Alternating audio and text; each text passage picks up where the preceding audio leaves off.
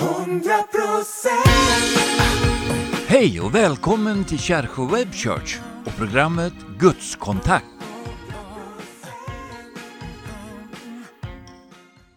Hej och varmt välkommen till Kärsjö Web Church och vårt program Gudskontakt. Kärsjö Web Church finns ju på nätet. Därför är vi öppna 24 timmar om dygnet. Jag vill också speciellt hälsa alla radiolyssnare välkomna som hör det här budskapet via en podcast. Varmt välkomna till Kärsjö Web Church. Jag vill också säga stort tack, ett varmt tack för den respons vi har fått från er tittare för de program vi producerar. Och det gläder oss oerhört att få ha en relation med er. Och vill du komma i kontakt med oss i redaktionen för Gudskontakt så kan du mejla oss på adressen info talkmissionen.se så tar vi upp dina frågor och funderingar eller också kontaktar vi dig med ett svar.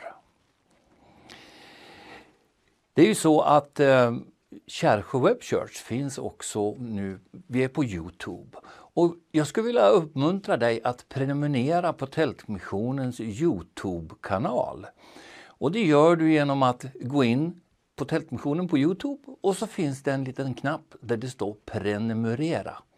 Då får du tillgång till programmen väldigt enkelt. Och så finns det en liten klockikon. Så om du klickar på den så får du en avisering om när vi lägger ut ett nytt program. I veckans program har vi återigen det intressanta ämnet Är Bibelns skapelseberättelse trovärdig och relevant? Och det är en serie som Jan-Olof Sundin har haft i Kärsjö Web Church och du hittar de tidigare programmen på vår Youtube-sida. Och jag rekommenderar dig varmt att gå in och se dem, för de är oerhört intressanta. Det är faktiskt så att inga program har blivit så uppskattade som just Jan-Olofs program om skapelsen. Och jag själv som har förmånen att sitta och redigera programmen i efterhand, jag har verkligen lyssnat på varje ord Jan-Olof har sagt. Och det har gripit mitt hjärta. Och förra programmet så insåg jag att skapelseberättelsen är så oerhört viktig som Bibeln beskriver den. Så tror vi inte på den så kan vi också inse att vad Jesus gjorde på Golgata kunde inte ske. Det är ju förskräckligt. Därför är det här budskapet jätteintressant. Det är eh, Gunnar Johansson som kommer att inleda ett samtal med Jan-Olof och sen ska vi få lyssna till Jan-Olof. Men innan så ska vi lyssna till en sång.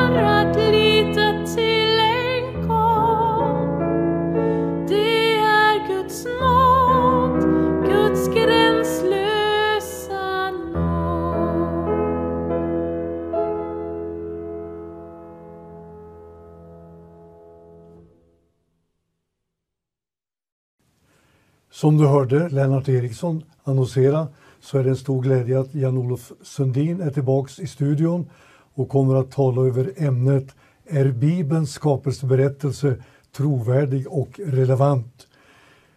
Det är ju så här att det har varit flera program som har haft det temat och vi har fått också det vi har sagt en härlig respons omkring detta. Och nu kommer Jan-Olof Sundin att ta med också en del frågeställningar in i den delen när han talar. Men jag vill bara stryka under välkomnandet Jan-Olof. Tack så mycket. Jag säger som jag sagt förut, hur känns det att stå här? Ja, det känns bra. Fint. Jättefint. Ja, det har verkligen varit roligt att du har på plats och varit med i de här programmen. Mm. Och jag skulle fråga dig, hur har du själv upplevt att göra de här programmen? Eh, Det har varit oerhört bra för min egen kunskapsutvecklings skull. För du vet hur det är normalt så kan man tänka att ja, men jag ska studera det där ämnet, men jag har inte tid nu, jag gör det sen. Men nu har jag ju måste göra det. Så att det har drivit på min kunskapsutveckling så att säga. Så det har varit jättebra för mig att få göra det. Det var ett led i din egen Ja, utveckling. ja precis. Ja. I min egen evolution. Eh, kan ju verka lite konstigt att ställa den frågan som jag gör nu, men har det varit något som har känts extra viktigt för dig? Ehm, ja, det, det kan jag ju säga. att jag har, det har verkligen, jag har kommit till insikt om det bedrägliga i evolutionsteorin. Det bedrägliga. Ja, Och den finns ju liksom lite överallt.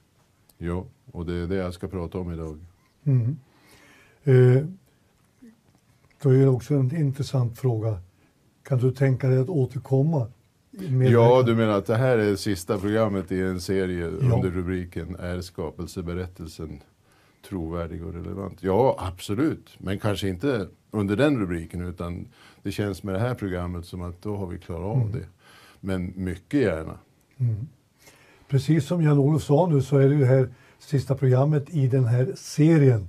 Och du kan ju som sagt via Youtube och vår eh, kanal också få del av de andra programmen och följa med vad som har sagts tidigare. Men eh, nu ska jag lämna över till dig Jan-Olof Ja, tack. och det är en glädje att få lyssna till dig. Tack. Eh, Jag vill börja med att läsa ur Bibeln, ur Matteus 24. Eh, Vers 3 till 8 om du vill följa med och slå upp. När Jesus sedan satt på Olivberget och lärjungarna var ensamma med honom kom de fram till honom och frågade Säg oss, när ska detta ske? Och vad blir tecknet på din återkomst om den här tidsålderns slut? Jesus svarade dem, se till att ingen bedrar er. Många ska komma i mitt namn och säga, jag är Messias, och de ska bedra många. Ni kommer att höra stridslarm och rykten om krig. Se då till att ni inte blir skrämda. Sånt måste hända. Men det är ännu inte slutet. Folk ska resa sig mot folk och rike mot rike och det ska bli svält och jordbävningar på många platser. Men allt detta är bara början på födslovåndorna. Det som sticker ut här, den här gången när jag läser det, det kan ju vara lite olika. Eh, men den här gången, så det som sticker ut är det faktum att i allt övrigt i min kristna tro och i vår kristna tro så får vi ju lära oss att vi kan inte bidra med någonting själva. Inte ens vår tro kan vi bidra med, utan den är en gåva av Gud, vår tro. Men här säger Jesus, se till att ni inte blir bedragna, se till att ni inte blir skrämda. Så han uppmanar ju oss att göra någonting här. Och det är ju roligt att vi får göra något själva också. Ehm, men vad ska vi göra för att inte bli bedragna? Och direkt kommer jag att tänka på Efesebrevet kapitel 6 där det står om hela Guds vapenrustning, om andens svärd som är Guds ord. Likadant betoningen om att bönen är det redskap vi har. Och om vi betänker Guds ord så när vi ber har vi tillgång till Guds hela allmakt genom hans son Jesus Kristus. Och det finns ju mänskliga bilder på det här. En om bankiren som kanske är utnött och välanvänd, men bankiren på det här bankkontoret som var den som bara studerade de äkta sedlarna. Ja, men måste du inte studera de falska också för att kunna säga? Nej, han bara studerade de äkta sedlarna. Och han var ju den som snabbast och bäst kunde avslöja den äkta sedeln som hade tagit sig in på bankkontoret. Därför han visste exakt hur den äkta skulle vara. Kännas och ta på och se på.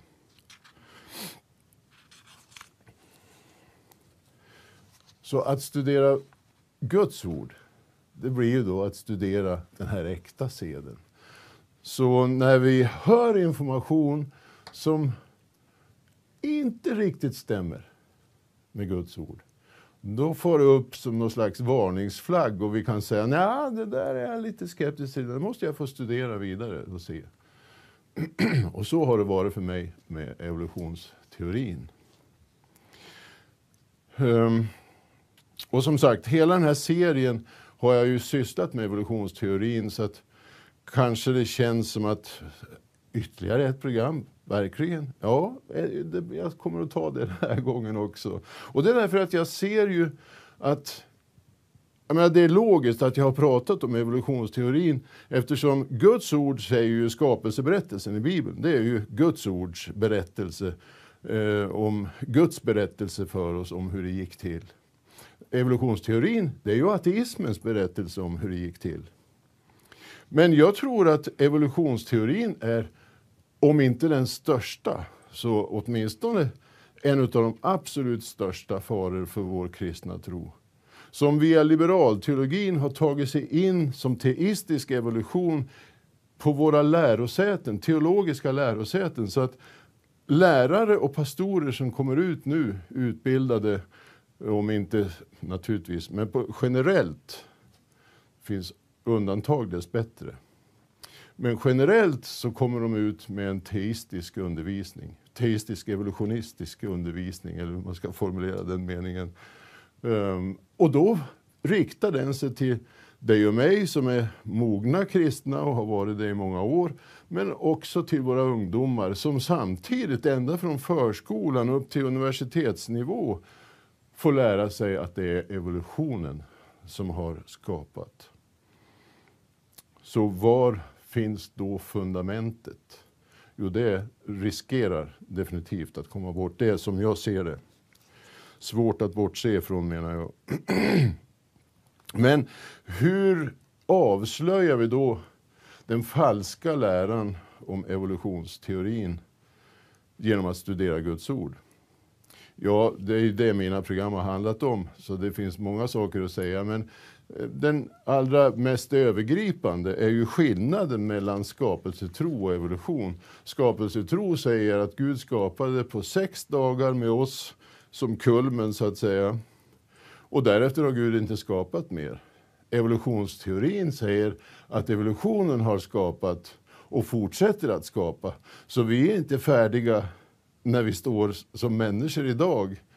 Utan vi är ju på väg till utopia enligt socialismens ideal, idé och eh, vad vi blir sedan. Übermensch, som ju har förekommit genom historien. Så det är i korthet skillnaden mellan evolutionsteori och skapelseberättelse skapelsetro. Om vi går i vattenbrynet en varm och solig sommardag så helt plötsligt så står det skrivet i sanden Jan-Olof Sundin älskar sin fru Birgitta Thalén Sundin. Då förstår vi att det är inte av en slump som det har, att, att det står så där. Förmodligen är det så att Jan-Olof är så uppfylld av känslor för sin fru så han behöver skrika ut det till världen.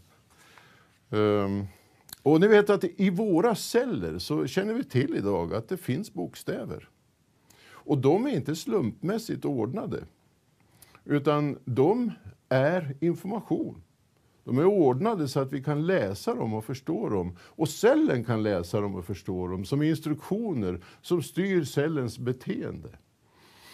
Och ni vet när vi växer till i mammas mage så är det ju en cell från början som, känner, som har instruktioner och vet att den cellen ska bli till ett hjärta. Och den vet att då måste den sätta igång och dela sig, exakta kopior av sig själv. Och det blir två celler och så blir det fyra celler och så blir det åtta celler och så blir det sex och så vidare. Och efter några veckor redan så har vi ett hjärta som inte sitter i stortån för att den vet att det ska vara på ett exakt ställe i bröstkorgen. Där ska hjärtat vara. Och så börjar det pumpa blod och cirkulera vårt blod redan efter några veckor. Och fortsätter att göra det hela våra liv. Att det här sker, det kan vi observera. Om och om igen kan vi repetera våra observationer och se att det är så här det går till. Cellerna kopierar sig själva till identiska kopior av sig själva. Och det är ingen liten informationsmassa som finns i varje cell. För varje cell innehåller då, om det är en muskelcell i hjärtat, hjärtmuskelcell, så vet den ju sina instruktioner. Men den känner också till alla andra cellers instruktioner. Alltså då menar jag alla andra typer av celler. Vi har ju nervceller, vi har ju hudceller, vi har ju ja, vissa har hårceller också, om ni förstår. Och det finns ju en oändlig uppsjö av olika celltyper som totalt sett bildar vävnader och organ och utgör våra kroppar. Allt det här måste följa med vid varje celldelning. Ibland kan det då hända att en eller flera bokstäver faller bort. Det blir felkopiering. Men då har vi ett kon kontrollsystem i våra celler som rensar bort de felaktiga och därmed värdelösa kopior, för den informationen går ju inte att tyda. Utan då måste det bli riktigt för att det ska gå att läsa som en förnuftig instruktion. Allt det här som sagt var, det eh, kan vi observera. De här felaktigheterna, de kan ibland missas av vårt kontrollsystem och det är då vi kan få cancer till exempel. Ehm, evolutionsteorin, den bygger då på att man menar att ja, men det är faktiskt så här också att det kan hända att det ibland tillkommer bokstäver. Istället för att vi tappar bokstäver vid cellkopieringen så tillkommer det bokstäver. Och de tillkommer inte bara huller om buller utan de hamnar så att det blir förnuftiga instruktioner. Ännu mera komplexa varelser tillkommer på det viset. Fast det har vi aldrig sett. Så det är bedrägeri. Det är ateistens fantasi och förhoppning för att slippa räkna med gudsfaktorn. Så istället för, att, eh, istället för den sanna kunskapen om Gud så har man bytt ut Gud och ersatt eh, Gud med att istället tro på mutationer.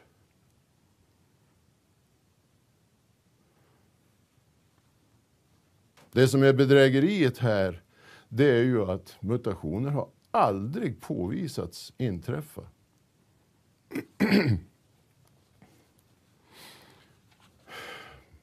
Det enda vi har sett, det är att bokstäver faller bort och därigenom gör sämre kopior. Värdelösa och sämre kopior. Trasiga instruktioner vilket leder till försvagade varelser, till exempel virus. Virus har ju alltid muterat. Och för varje generation så kommer det en svagare version utav originalviruset. Sen kommer det ju nya typer av virus, varianter. Men samma sak händer ju där. Men då har Gud också nedlagt en sån genialisk funktion i våra celler som vi kallar för eh, adaption eller anpassning. Och från ateistiskt håll så vill man kalla det för mikroevolution. och menar att det då kan successivt leda till makroevolution. Men man har inga exempel på det. Så Gud har nedlagt ett fantastiskt system för anpassning i våra celler. Så att um, det här kontrollsystemet, som man också skulle kunna kalla för immunförsvaret, det lär sig att känna igen nästa gång vi träffar på det här viruset. Då har vi redan ett utvecklat polisförsvar som är placerat i, på olika polisstationer ute i kroppen efter att ha gått i skola i en körtel i, i lymfsystemet. Det är alldeles fascinerande. Ni vet, om Darwins teori stämmer eh, eller den moderna evolutionsteorin likadant. Om den stämmer, då är det ju så att allt som lever liknar ju sina föräldrar. Är ju fött av sina föräldrar och liknar sina föräldrar. Precis som du och jag liknar våra föräldrar. Det gör ju att, enligt evolutionsteorin, då, vi borde hitta fossil som är övergångsfossil från det förra stadiet sakta i flera omgångar eh, övergångsfossil fram till nästa stadium i utvecklingskedjan. Det är bara det att vi hittar ju inget sånt. Ingenstans utav alla de miljarder fossil som idag är framgrävna har vi hittat övergångsfossil. Ingenstans. Ja, jag vet, det kommer med jämna och ojämna mellanrum så basuneras det ut i stora rubriker i media att nu har vi hittat övergångsfossilet. Och ibland har det tagit 40 år innan man har avslöjat ett bedrägeri. Och ofta så tar det åtminstone några veckor innan forskarna kommer fram till att nej, vi hade ju hoppats att det var det, men tyvärr så var det inte det den här gången heller. Men där blir det inga rubriker. Så när jag pratar med mina vänner, eh, till och med de i min egen församling, och frågar är evolutionsteorin bevisad? Ja, det är man alldeles övertygad om. Därför att man har sett de stora rubrikerna men inte sett de små rubrikerna som, är dementerar, som dementerar eh, det hela. Den världsbilden är vad teistisk evolution vill att vi ska tro på. Att evolutionen har skapat oss. Att Gud har använt sig av evolutionen för att skapa. Men eh, det blir då svårt eh, att bortse från att om jag ska läsa som de säger symbol, att skapelseberättelsen är en symbolisk text. För det måste man ju göra då, för det, det, stämmer ju inte med Guds skapelseberättelse. Evolutionen är en helt annan kronologi och det, det blir helt annorlunda. Och då ska vi läsa skapelseberättelsen som en symbolisk text. Jag kan inte se annat än att då blir ju Gud i skapelseberättelsen. I begynnelsen skapade Gud. Gud blir ju alltså en symbol för evolutionen. Och därmed, som jag pratade ingående i, om i förra programmet, har vi ingen frälsare. Jesus Kristus är ingen frälsare. Den som studerar Guds ord däremot, då, den äkta seden så att säga, och har iklädd sig Guds vapenrustning, vet ju att Gud skapade på sex dagar. Och det hela kulminerade med att han skapade oss människor. Och när han såg på allt han hade skapat så såg han att det var väldigt gott. Därefter har Gud inte skapat mer. Så där är ju, det ligger ju alltihopa i att evolutionsteorin säger då att Gud fortsätter att skapa. Men det är ju en alldeles falsk, ett alldeles falskt påstående. Det är ett bedrägeri. Enligt Guds ord så är det ju faktiskt så här att Gud skapade allting perfekt utan mutationer och så vidare. Eh, men efter syndafallet så har allting sakta börjat falla sönder. Och ni vet att det finns en anledning till att vi inte kan gifta oss för nära i släkt. Därför att då är det ju risk att vi har tappat bokstäver på samma ställen. Men gifter vi oss på längre håll mellan familjernas släktskap så kanske den ena har tappat en bokstav och den andra har tappat en annan. Och så blir det komplett ändå, för man kompletterar varandra. Guds ord säger ju att hela skapelsen till och med omfattas av den här successiva nedbrytningen. Ned, den nöts ut, står det. I Jesaja 51 så kan vi läsa Lyft er blick till himlen och se på jorden där nere, för himlen ska försvinna som rök och jorden nötas ut som en klädnad. Dess invånare ska dö som mygg.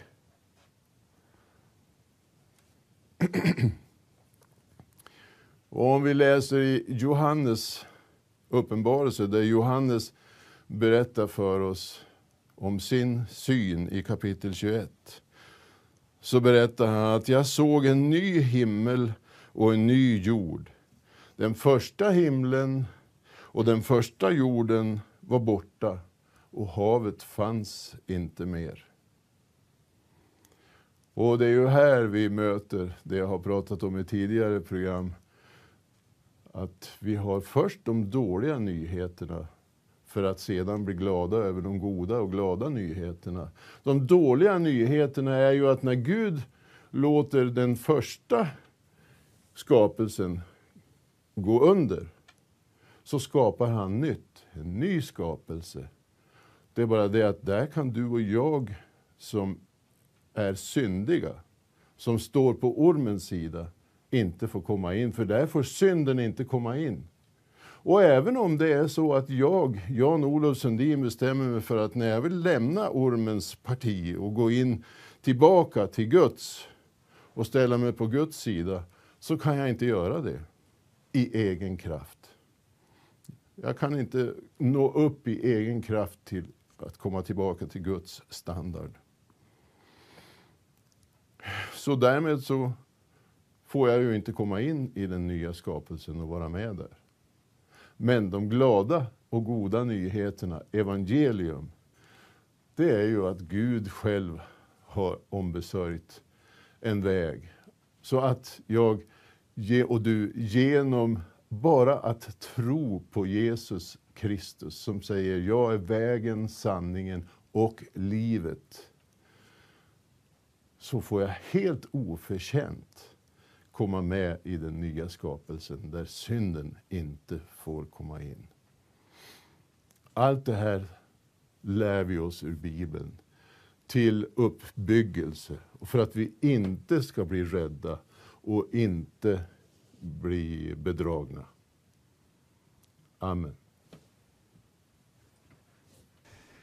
Ja, efter det här intressanta så vill jag bara stryka under att det har varit en formulering som återkommit när du har talat så jag har gått fram och sagt tack Jan-Olof, det här var intressant. Ja, ja.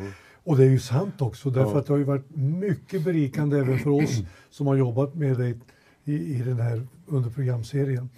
Eh, sen har det varit en förmån för mig eftersom vi nästan bor grannar och umgåtts och träffats. Mm. Så jag har ju hört vad som har varit på gång Ja, och fått del höra det av om och om igen. Ja, men det har varit så bra Ja, och en förmån för oss i Kärsjö Web Church. Eh, Så jag vill verkligen säga vi är tacksamma för din insats. Ett stort tack Jan-Olof och eh, eh, till både Birgitta som är din hustru och dig önskar vi Guds rika välsignelse och du är välkommen tillbaks, kanske en annan programtablå. Ja, Här måste. Lennart komma in i bild. Jag, jag vill verkligen säga från Tältmissionen Kärsjö Web Church, från Hoppets Stjärna, från oss alla. Jättestort tack. Tack så mycket. Vi hade ju önskat att vi skulle vara lite mer radikala.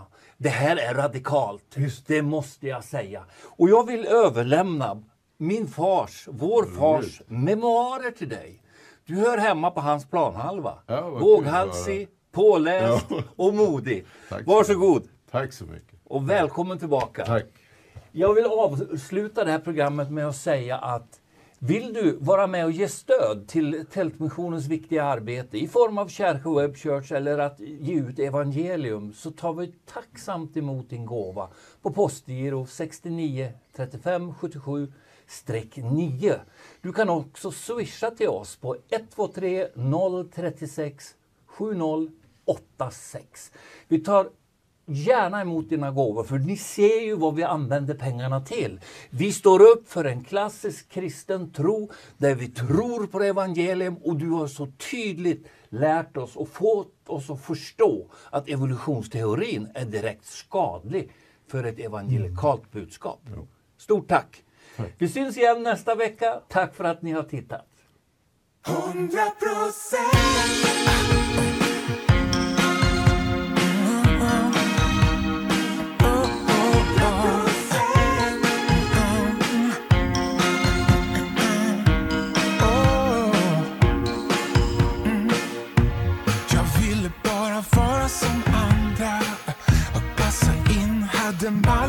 hade